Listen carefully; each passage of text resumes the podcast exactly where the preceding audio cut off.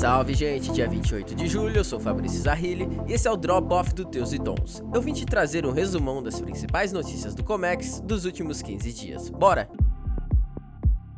E aperta o cinto que hoje temos notícia pra caralho.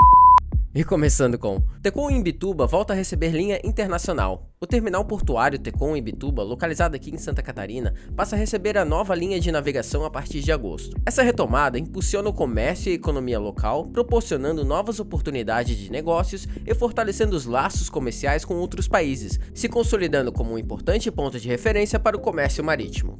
E de Expo Marítima, nos primeiros 6 meses de 2023, os portos do México movimentaram 114 milhões de toneladas líquidas. As exportações diminuíram 6%, enquanto as importações cresceram 2,5%. A chegada de navios aumentou em 5,8%, indicando maior atividade marítima. E a companhia marítima One Line celebra 5 anos de operações com a chegada do primeiro navio Magenta nos portos chilenos, marcando um marco significativo para a empresa, que já transportou 1,1 milhão de teus desde o início de suas operações. E não sei se você ficou sabendo da greve lá no Canadá, mas depois de 13 dias de paralisação nos portos de Vancouver e Prince Rupert, foi estabelecido um acordo entre o sindicato local e a associação empresarial. Apesar do acordo, devido a esta parada, estima-se que a economia tenha sofrido um prejuízo de 380 milhões de dólares por dia, que afetam não só o Canadá, mas como outros países, e toda a retomada deve demorar semanas para normalizar. Você provavelmente viu esses dias atrás fotos do navio Angel que afundou no porto de Kaohsiung no dia 21 de julho. As autoridades locais já estão trabalhando para recuperar cerca de 600 contêineres que estavam a bordo e até o momento apenas 26 deles foram resgatados. E a operação deve durar cerca de 4 ou 5 dias. Que situação, hein? E olha só, o ataque de drones da Rússia a centros de armazenamento de grãos na Ucrânia agravou os temores de segurança alimentar global, resultado dos bombardeios de mísseis em terminais marítimos e infraestruturas do porto de Odessa, com perda de cerca de 60 mil toneladas de cereais. Atenção marombeiros! Os efeitos da guerra sobre o mercado de grãos deixam o setor de ovo em alerta. A alta dos preços de commodities agrícolas como milho e soja deve elevar ainda mais a pressão sobre os custos de produção das granjas de postura. Para o setor de ovos é mais um motivo de preocupação, pois o milho junto com o farelo de soja é responsável por cerca de 70% do custo da produção de ovo.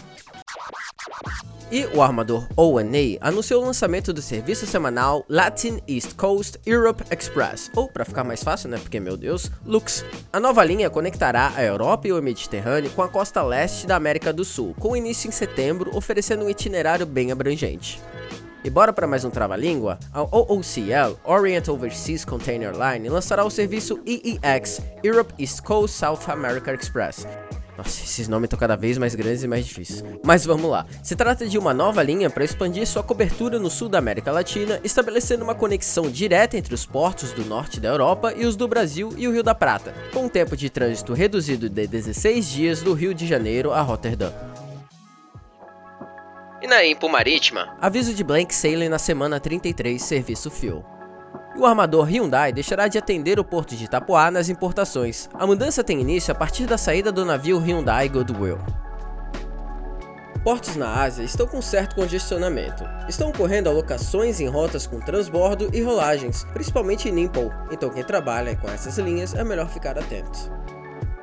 Foi anunciado 4 navios extras em agosto para atender os serviços da Ásia, um por semana. A rota será... Bora lá! Qingdao, Xangai, Ningbo, Singapura, Santos, Paranaguá, Itapoá, Montevidéu e Buenos Aires. E os principais portos como Shenzhen, Xangai e Ningbo estão com certa tranquilidade em relação aos bookings, porém há algumas rolagens devido ao espaço que está ficando escasso. E os portos europeus estão operando normalmente. Aleluia! E notícias aéreas.